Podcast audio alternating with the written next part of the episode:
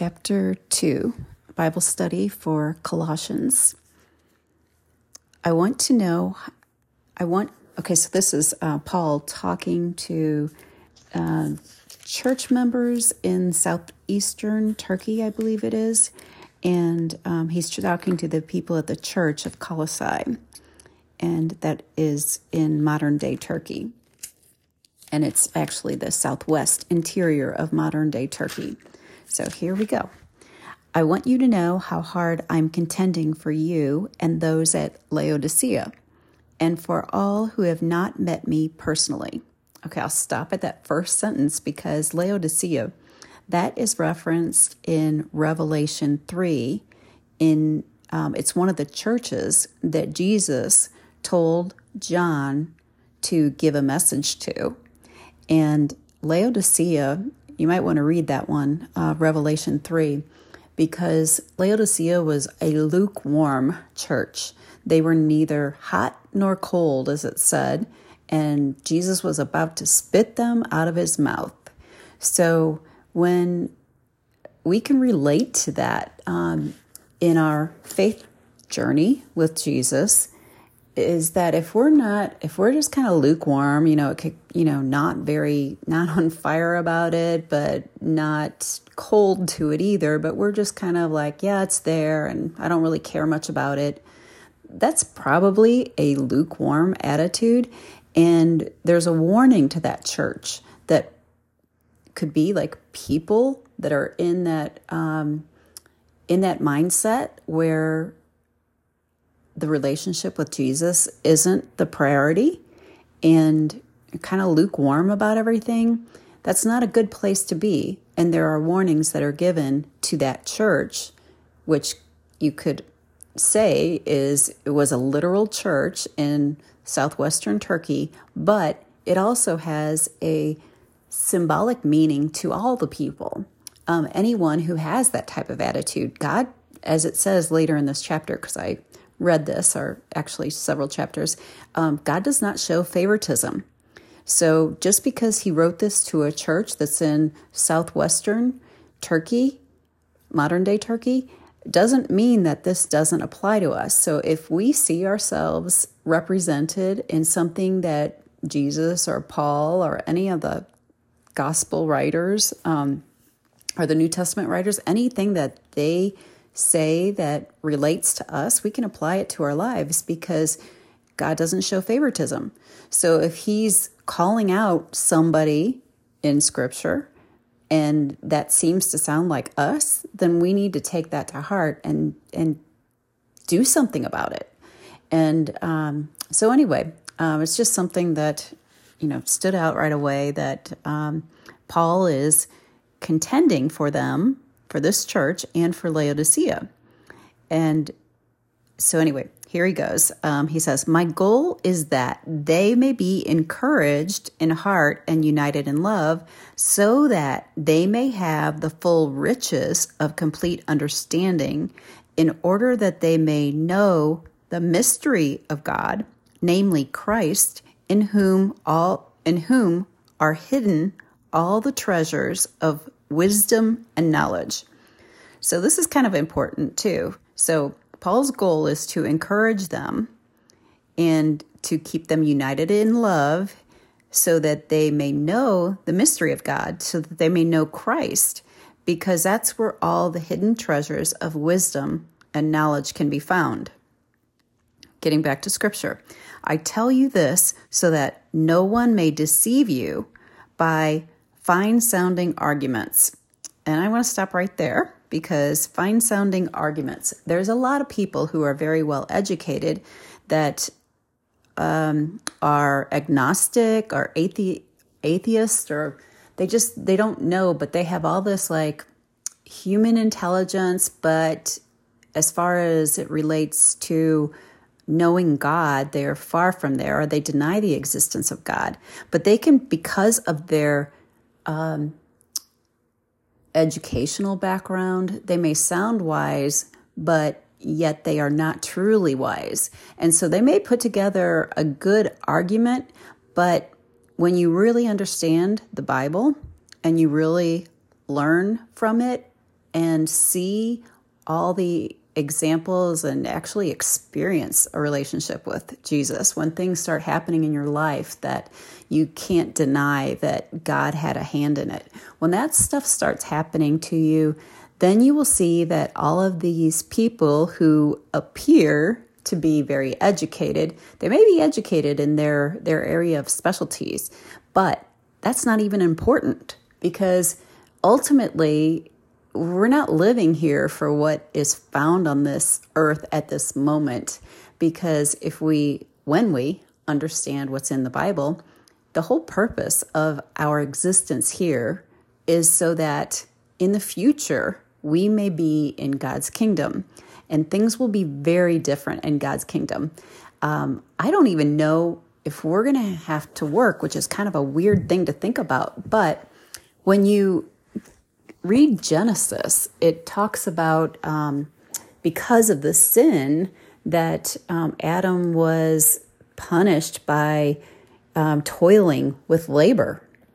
So, that I mean, in a lot of ways, I think work is good. Work can be fun, but um, there are there is also work that people don't like, and I think that's also as a result of sin. Like, I really we none of us really know what to expect with God, but can you imagine? I mean, God was God created the Sabbath day too. That's the the seventh day of the week and it's a day of rest and it was made for mankind.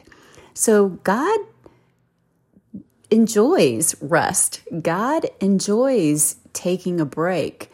Um, he also, you know, we are also told to work. We're not we're told not to be lazy. He despises laziness. That's throughout scripture too. Not to be lazy and to to work hard, but at the same time to take a break. So I guess there's kind of like a balance in life, um, is what scripture tells us, and that's what God approves of. But there's going to be a very different world ahead of us. When God is present, you know, there's not going to be any, we will be at complete peace. There will be no more war. There will be, um, everything will be uncorrupted. It will be beautiful. It will, there will be peace. There will be animals. I know during the millennium, there's going to be um, animals that are norm- normally predatory um, today but they will actually be in peace with one another. It's going to be so amazing because if if you're like if you're an animal lover, it's going to be the coolest thing because there are some animals that might be dangerous today, but during the millennium time, we're probably going to be able to go and pet them. We're going to be able to play with them. And, you know, it even says like a child will be able to reach in with like an adder or a snake or something, and it doesn't even bother them. And um, they, you know, it's just going to be this completely different world when Jesus returns and restores everything. So it's just, this is, this is the purpose of our life. The purpose of our life is to gain wisdom and understanding. In fact, Solomon was known to be the wisest of all. And he had prayed for wisdom, and because he didn't ask for material things, God granted that to him, and he was known to be the wisest and was very successful during his reign.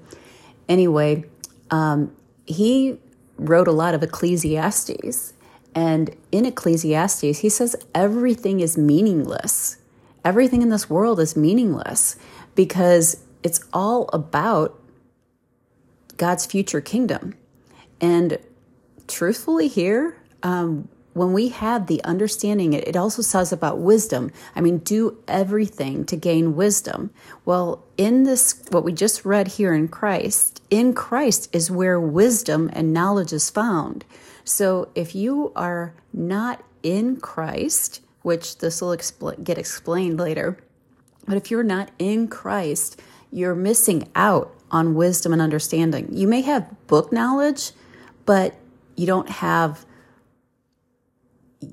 universal knowledge, uh, God knowledge, um, which is more important. It's like that's the higher knowledge of everything is to know to know God to know what people teach is really good, but to know about God is the highest. And a lot of people don't strive to gain that because they don't know this. And that's another thing that we are here on this earth. Anybody who finally their eyes are open, I was blind to this for most of my life.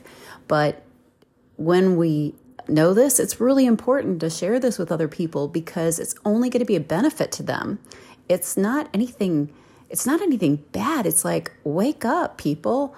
You have so much like in front of you, an inheritance that God is giving to anyone who accepts him and who makes some adjustments in their life to um, to prepare themselves for God's kingdom.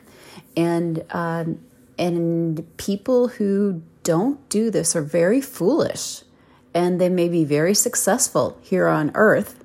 But if they don't wake up, if they don't know God, if they don't gain the wisdom and the understanding in Christ, everything they've worked for here on earth is going to be gone, never to be seen again, never to experienced. Um, many people say, you know, you only live once, so they're going to like live it up. Well, that's such a short sighted thought process because we were created to be eternal beings. And this life here on earth is a temporary transition to an eternal, immortal life. And what we do here and what decision we make here is going to affect where we spend eternity. And unfortunately, there will be people who will not be in the presence of God and who will be in darkness and who will be suffering for eternity. It's not just a, okay, it's going to be painful for a moment, but then it'll be over. Death is gone. Jesus got rid of death. So we will have a physical death, but after that death, when, when judgment day comes, everyone will rise and everyone will be eternal. So, what we decide here on earth is extremely critical because you're going to either be in eternal suffering or in eternal peace with God and joy and all the things that the Spirit of God stands for. So, this is very important. This is the most important thing that a person will learn in their life. Above anything that you can learn in life, this is the most important thing because this affects you for eternity. And everyone was created to be an eternal being.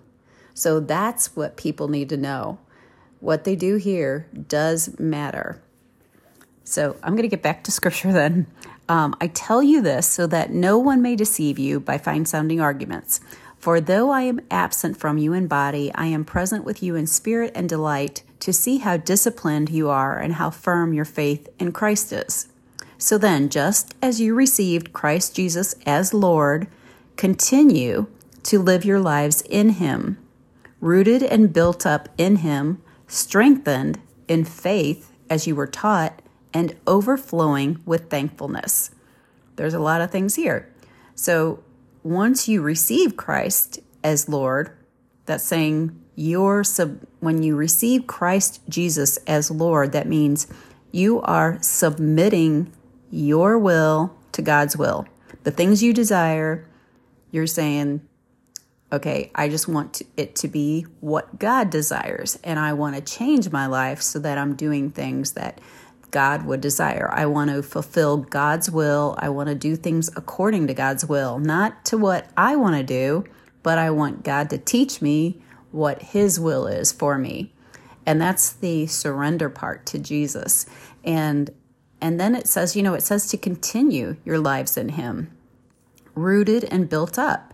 So strengthened. The Holy Spirit gives is what does the work inside us. So once we make that decision, that's pretty much all we need to do.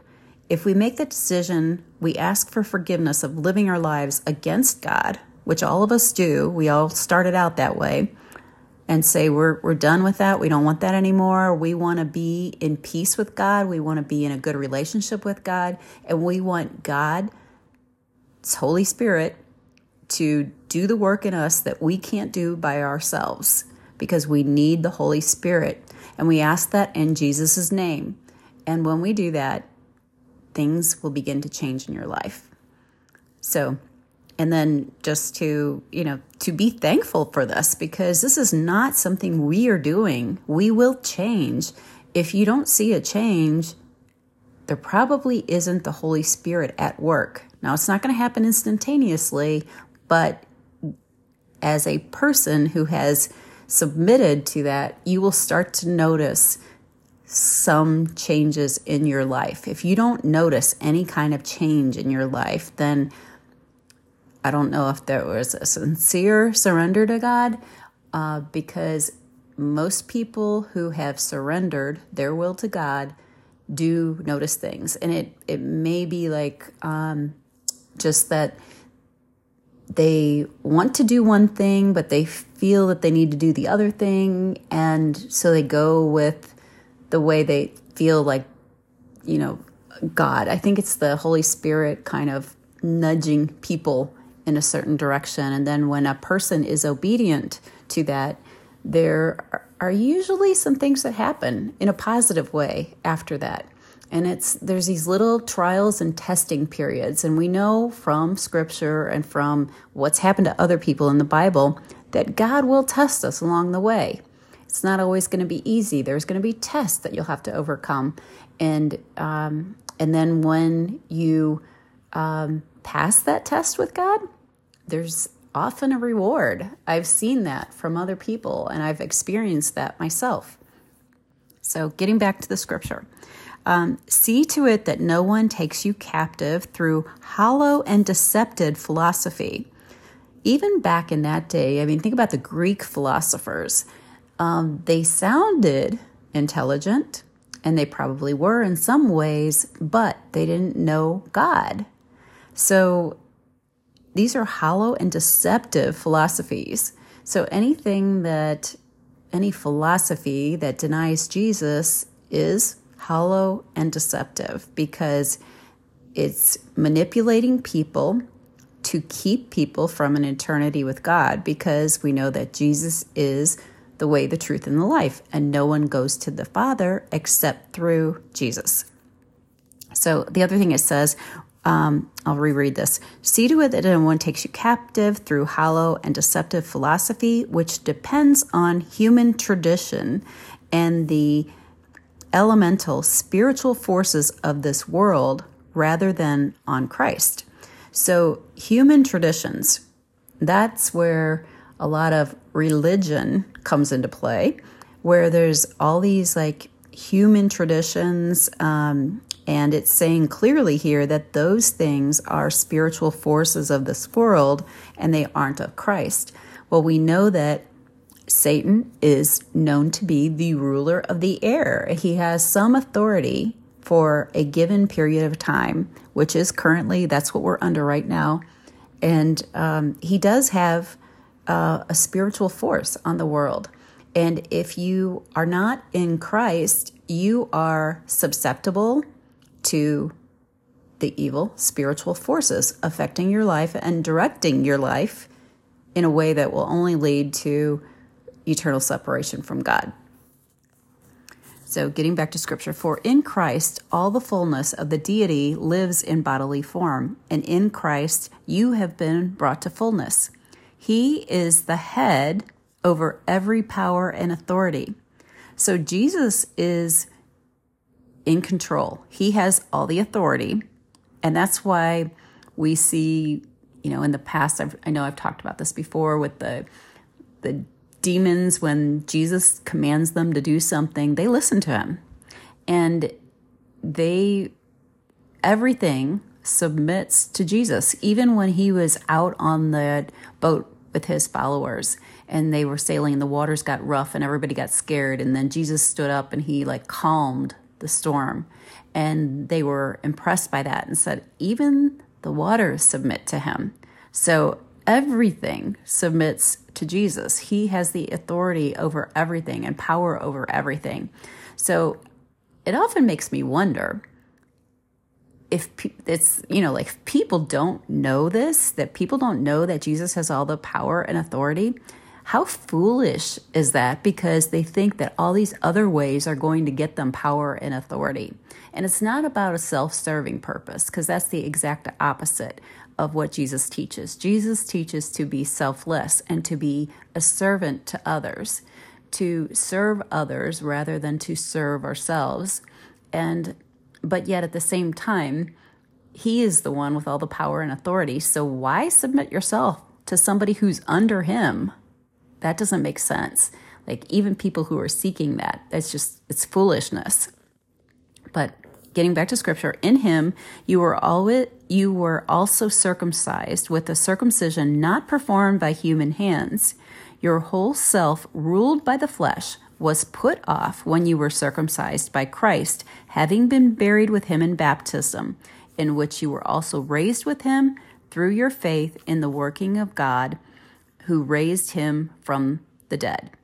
So this there's a this is a loaded sentence here because um, in him in Jesus that's you know because it talks about being in Christ. I mean that's what we all need to be is in Christ and that when we are in Christ that means we have received the Holy Spirit from Jesus.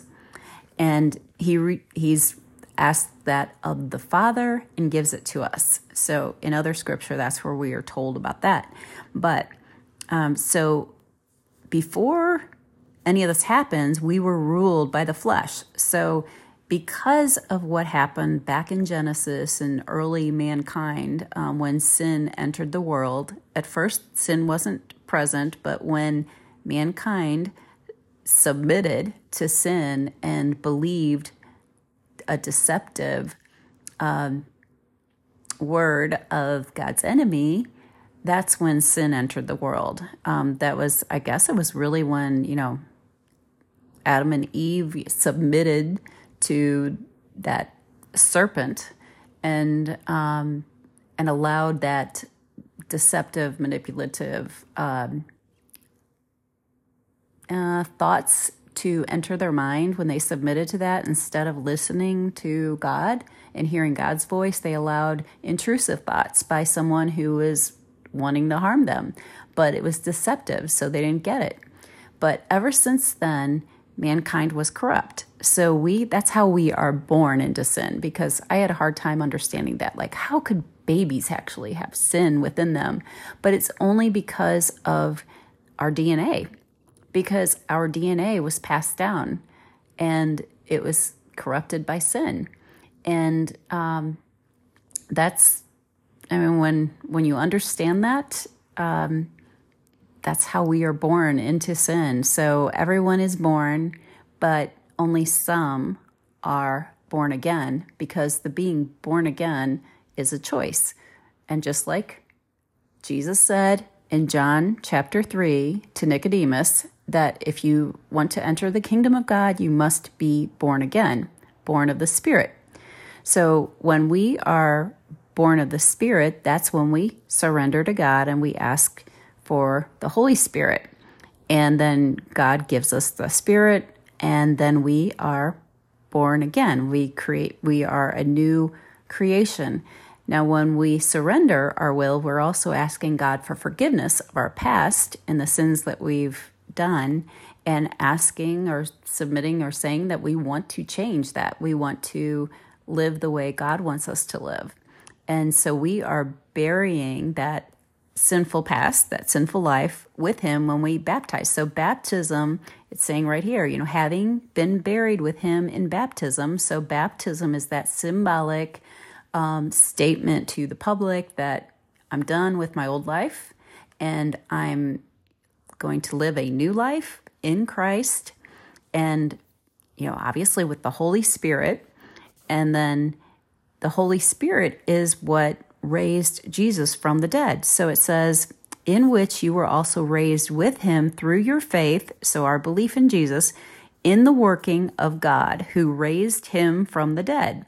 So in other scripture, it says, you know, the, the Spirit who raised him from the dead. So the Holy Spirit um, raised Jesus from the dead. That's what scripture tells us. That's why we need the Holy Spirit. So when you were dead in your sins and in the uncircumcision of your flesh, God made you alive with Christ. he forgave us all of our sins, having canceled the charge of our legal indebted- indebtedness. Now, which stood against us and condemned us, he has taken it away, nailing it to the cross. And having disarmed the power and authorities, he made a public spectacle of them, triumphing over them by the cross. That says a lot too. So, first of all, when we ask for forgiveness and we're sincere about it, God forgave us our sins. Now, the law or the wages of sin is death. So, if we sin, then we die. So, since everybody's born a sinner, then everyone will die as a result of sin. However, God makes us alive when we are in Christ. And there's a, um, God made all these laws and these spiritual laws, and we only know the laws that He's revealed to us. And I'm sure there are plenty other laws of everything that we don't even have knowledge of. But because there is that law of death for sin, but God allowed this substitutional sacrifice. That's why there were the animal sacrifices in the past in the Old Testament, because God allowed substitutional death as a consequence of sin. Ultimately, people still died, so it didn't really end death for people, but Jesus's death on the cross and resurrection thereafter did end death for all of mankind, so that no longer will affect those who are in Christ. Actually, it won't affect any of them if you read Scripture carefully, um, because it it's an eternal or have an eternal existence. Um, but some of it's going to be horrible because I I I was curious about like you know, and I mentioned it earlier, just about like hell. Like, is it just something like all of a sudden you die and then you're just non existent anymore. But when I was reading scripture, it sounds like you're just like tortured forever, like just tortured forever. It's not like you just have to endure for a short time and then you'll be blank. You won't have any knowledge of it. You won't have any feeling of it. That's not the way it's described in here. In, in scripture, it's not described like that. It's described as eternal torture. So you're going to have eternal life and happiness and peace and joy with God, or you're going to have eternal torture away from God. And it's just very clear. And it's just amazing that people don't take this a little bit more seriously and have any concern about it because this is the truth. This is going to happen to everybody. So, but you know, Jesus took care of it. He's giving us, you know, this is like why Jesus is called the Savior because he's making it possible for all of us to share in the inheritance that God intended for his children. And none of us know who his children are going to be until, you know, as it relates as it relates to one another until that day that Jesus returns and then we will see because there's actually going to be some people that are alive when Jesus returns, and they're never going to experience death. They're just going to be changed. So that's going to be pretty amazing for whoever gets to do that. So then, therefore, do not let anyone judge you by what you eat or drink, or with regard to a religious festival, a new moon celebration, or a Sabbath day. These are a shadow of the things that were to come. The reality, however, is found in Christ. So, this is another part that's really interesting because in throughout scripture we see some events that were literal and then some events that um, actually all these literal events also are symbolic to future events. And they were kind of um, it's amazing how god works. And when you start seeing this that something symbolic has a meaning and it all relates, it all starts pointing to Jesus. And they are a shadow of the things to come, like the Sabbath day. That's a day of rest. Well, in when Jesus returns, it'll be like the Sabbath day. It'll be the seventh day. It'll be like year 7000 and um, that will be a, a day of rest for people. Like jesus will be ruling. It's things that are going to change. The whole way that we understand living in this world is going to be so different and so wonderful when he comes back. And it's just it i don't know. It's amazing. It's really amazing. So i got to get back to scripture so i can hopefully wrap this up do not let anyone who delights in the false humility and worship of the angels disqualify you. So that's a little scary thing about um, all this new age religion and all these things where people are involved with angels. There are fallen angels, and fallen angels are deceivers. It's, you know, there are good angels and there are bad angels, and many people don't think about that or don't know that maybe. And so they think, well, an angel, an angel is from God and that's a good thing. But no, not angels. There were rebellious angels that were swept out with Satan and they are working on his behalf. They're rebellious against God and they're deceivers too. So people need to know that not all angels are good. So really you it, should not be reaching out to angels at all. Reach out to Jesus. Such a person also goes into great detail about what they have seen. They are puffed up with idle notions by their unspiritual mind. They have lost connection with the head. Well, we know Jesus is the head, so they've lost connection with Jesus. And that's from whom the whole body, supported and held together by its ligaments and sinews grows as God causes it to grow. Just like we said, the Holy Spirit causes us to grow, God causes it. So when we've submitted to God and when we are in relationship with Christ, things will change for the better for us.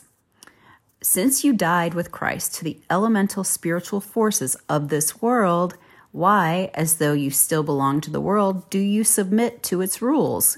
Do not handle, do not taste, do not touch. These rules, which have to do with things that are all destined to perish with use, are based merely on human commands and teachings. Such regulations indeed have an appearance of wisdom with their self imposed worship, their false humility, and their harsh treatment of the body.